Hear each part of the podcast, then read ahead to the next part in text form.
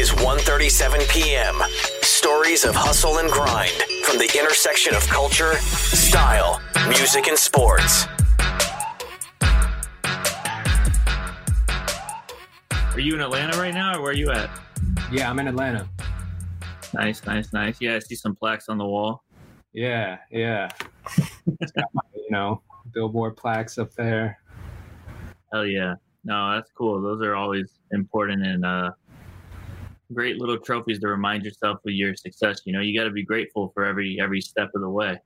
Absolutely, especially when you've been doing it as long as I have, man. It's like you you know that those small wins count for a lot, and for me, it was you know that's what kept me going all these years. Is just like celebrating those small wins and working towards the next one. Hell yeah, I love that. Well, talking about wins, you know, so pretty out right now everywhere for everyone to stream. If you're listening, like the song's going up, man. Like, tell us a little bit about what the song means to you. It's pretty crazy because I don't think I've ever had a moment like this that happened in this particular way in my entire 14 years of making music where i like post a beat on the internet and it just starts going crazy and you know one of the people in this case Reyanna who did a duet to it on TikTok just went super super viral and like people hitting me up every day like I have old family members that I haven't talked to in a couple years and like elementary school friends reaching out to me. It's been wild, bro. It's been really wild. Wow. That's so cool. Yeah. How long has it been since it went viral till now? Um, so I posted the beat back in October, and I would say probably about maybe like three weeks ago, Reyanna's version really started to catch on super fast on TikTok. I mean, you know how tre- these trends on TikTok they just catch and they they skyrocket. Um, and so yeah, I'd say about three weeks ago, Reyanna's version like started becoming a trend on TikTok. That's so cool. And did you did I hear right that she's located in Australia or where she's located? She's in Melbourne, Australia. Yep. Wow. The power of the internet, man. It's just it's crazy. That's so cool. And I, I heard uh Tyga might be jumping on it. Yeah. Yeah. We uh I don't know if I can talk about anything specific right now, but yeah, there, we uh we definitely got him on some stuff. Yeah, no, I, I, mean, I'm just talking about like the the videos I've seen of him like rapping, like that you posted, yeah. like him doing his verse, like sounds crazy. He killed it. He killed it. Hell yeah, that's so cool, man! Congratulations. Thank you, bro. Yeah, so I wanted to ask you, you know, being in the game for a while and now having this TikTok moment that, even though TikTok does consistently over the last year or two make songs really hot in a major way that everyone recognizes. I, I don't think many people like yourself have those moments though. You know what I mean? Like I think you can hand count it on maybe two hands the number of people who are like similar to you had those moments. A lot of times it's it's more of like a random moment where like someone like yourself who's actually been working in the industry and got plaques and like doing your thing, having a moment. It's really cool. So I wanted to ask you everything you've been through, like what's one of the most important things you've learned, or what's the biggest thing you've learned from the music industry so far that you can maybe shed some light on for anyone listening? Because a lot of people are like emerging or just getting into the scene when they watch these videos. Mm-hmm. So look, up, look up to someone in your position. Um, man, there have been so many lessons that I've learned. I think the most important thing is that you just have to follow your own path right? I mean, it can be super challenging to launch uh, a new music career just because of all the uncertainty. You know what I mean? Like, nothing, there's absolutely nothing in life in general, but especially in the music industry that is guaranteed. Um, so everything is kind of based on your own internal faith on your journey. And so I think that's been the biggest lesson that I've learned in my career is like, okay, I see this producer is being successful doing this. This other guy is doing this and killing it. This other dude is, you know what I mean? Like there's so many different people doing different things and they're all winning at doing what they do best. And so I I learned that if I want to have longevity and success in what I do, I just have to believe in my own path and and work towards that relentlessly. You know what I mean? It's not just like putting in a couple hours a day. It's like every every waking moment that I spend is working towards some type of goal um, for my own journey. And so that's that's just something that um, I've become very comfortable and proud about, you know, pursuing my own journey. Yeah, that's great advice. You know, you need to figure out what your strength is and double down on it. Yes. Yeah. I, I, learned that from Gary. Gary like talks about that a lot too. And it's like he's so right. And I feel like you know, we have similar backgrounds too. My my parents are uh, South Korean immigrants. I'm a first generation Korean American, and so we both kind of come from that background. I, I learned a lot of my hustle from my dad because he was an entrepreneur, um, you know, and so just seeing that very early on in life translated uh, to to my own you know personal journey um, and so yeah, I, I Gary Gary be killing it, man, with the advice. I'm gonna let him know you say you said that, even though I know you're about to meet him next week. So yeah, yeah, hell yeah, um, cool. And I guess in addition to that, is there anything like technical or anything like anything else you'd want to say to a producer in particular? Um, I think it's important to to not just be a producer but or not just be a beat maker but focus on developing your skills where like specifically as a producer you bring more to the table than just beats right? Because there's a ton of beat makers on youtube on beatstars on social media and if you it, it's just so competitive that if you don't bring something else unique to the table then the chance the likelihood of you succeeding is extremely slim.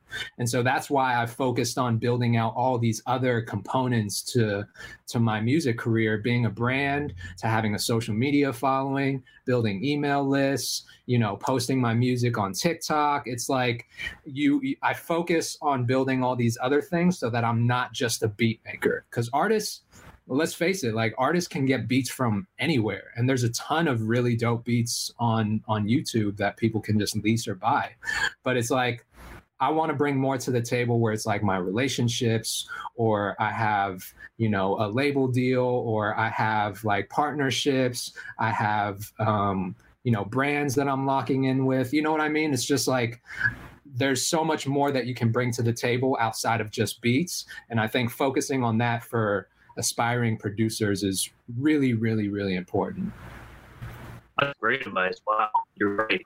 And you know what is funny is I was thinking that that even applies to established producers, you know? Yeah, yeah, it, exactly. I mean, you know, look at me. Like I'm 14 years in and I'm I'm still very much focused on all these principles that we just talked about. So I think it's important across the board. Yeah, you got to diversify, that's for sure. Yep. Okay, cool, man. Well, I want to ask you actually a specific question to you is the importance of video content.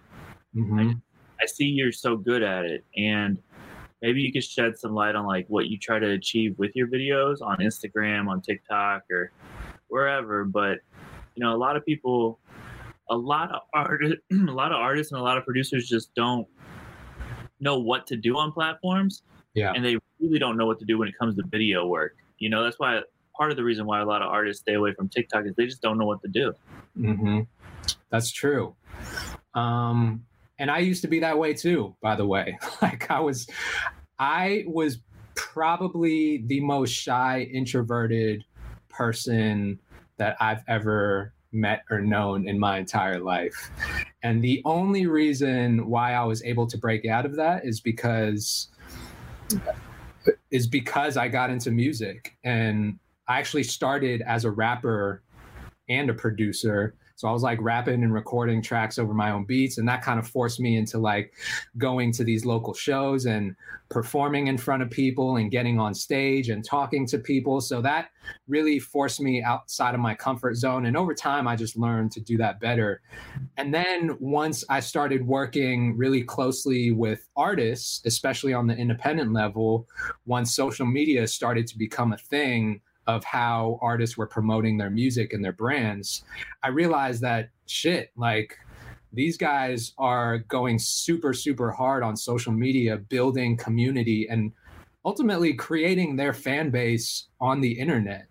And uh, so that really, I started to lean into uh, the same thing. I started utilizing social media to engage with people and share my music and uh, build community ultimately because that's what it was about for me is I, I, just wanted to build a community and build an audience around what i was doing. So um, yeah man i mean i think that's that's so so important and it's free. You know social media is like the easiest thing that anyone can do to start building their audience. Yeah yeah, you're right. It is free. It only takes your time. And I, I saw, speaking of Gary, I saw a post. Actually, he didn't even post it yet, but he shares posts internally before he posts, and one of it said like, "Time isn't your weak, isn't like a cost or whatever, or like it doesn't hold you back. It's actually your greatest asset because you yeah. have to choose how to use your time." Exactly. Exactly. Damn, that's a bar right there. yeah. Hell yeah. Um, well, yeah, man. Uh, I wanted to also ask you about like time management. Mm-hmm. I don't mm-hmm. know if you have like a morning routine or how you go about your day when you know you have like, let's say, five or seven things that you need to get done. Like, do you have any tips just for a busy person or an entrepreneur who's like going about their their life and maybe have a few tasks at hand? Like, do you do you do anything in the morning like that helps you set your day right? Yeah, I mean, I kind of have my rituals. Um, I wake up, you know, brush my teeth. I take my dog out, feed her, um, just like really normal shit. And then I kind of start with just more administrative things like checking my emails, following up with people. I check my social media, respond to DMs and comments. Um, but for the most part, bro, to be honest with you, I kind of take things day by day because it changes so much. Like there's especially in the last like couple weeks with all this TikTok stuff, we got like labels reaching out, we got all kinds of Zoom meetings lined up. So it's like my schedule is constantly changing and so I just I tell myself that I need to be able to adapt to it. So if I need to wake up earlier, like be up at 6 a.m. to like handle all the things that I got going on, then I just make sure that I'm, you know, disciplined enough to do that. Um, but I remember when I first quit my job to do music full time, I had a whiteboard. I just I, I went out and bought like a whiteboard and I would write my um my daily schedule and like I would have Mondays, Wednesdays, and Fridays dedicated to doing certain things. And I just got myself really regimented to make sure that I was preparing myself for like what's to come. And it's not like I necessarily needed to be that uh, strict with my schedule, but I knew that in the future, um, once I would have all these different things going on, that I wanted to be like disciplined enough to to be able to tackle everything. So I just I just saw the vision from very early on and wanted to make sure that I was um, I was on it. That's cool, and it's cool that you wrote it down physically. Um, it helped. Like you, you think that helps? I'm very visual, so if I don't like see things, um, you know, I remember I used to just like literally write or print out things that I wanted to accomplish, my goals, and I would like stick them to the ceiling like right above my bed so I'd wake up and go to sleep just like looking at it. I know it sounds like cheesy and crazy to say, but um, I'm very visual. So if I don't see it every day, then I need those like constant reminders. That's cool. Putting it above your bed. That's cool. Okay, man. last question. Um, what should we expect for the rest of the year from you? More music. Um, and like I said, we're we're in some conversations now that I think is really going to position us in a different way, where I want to continue using my social media platforms to discover new artists and new talent and have more songs blow up on TikTok off of duets. You know what I mean? Like discover yeah. All the talent that's out there that aren't at Drake level yet. You know, I really, really pride myself on discovering, like getting in early. So I'm going to be doing everything I can this year to um, to find new talent and and developing them. So I think that's that's heavily our uh, our position this year. Oh man, finding new talent. You're about to get blown up in the DMs, bro. yeah, I know. I'm ready for it. I'm ready. Hell yeah. All right. Well, thank you. Awesome, man. I appreciate you, bro. Thank you. Yeah, this has been a great interview. We really appreciate you. All good. All good. This is 1:37 p.m. Own your future. Start this minute. 1:37 p.m. is a Gallery Media Group original production.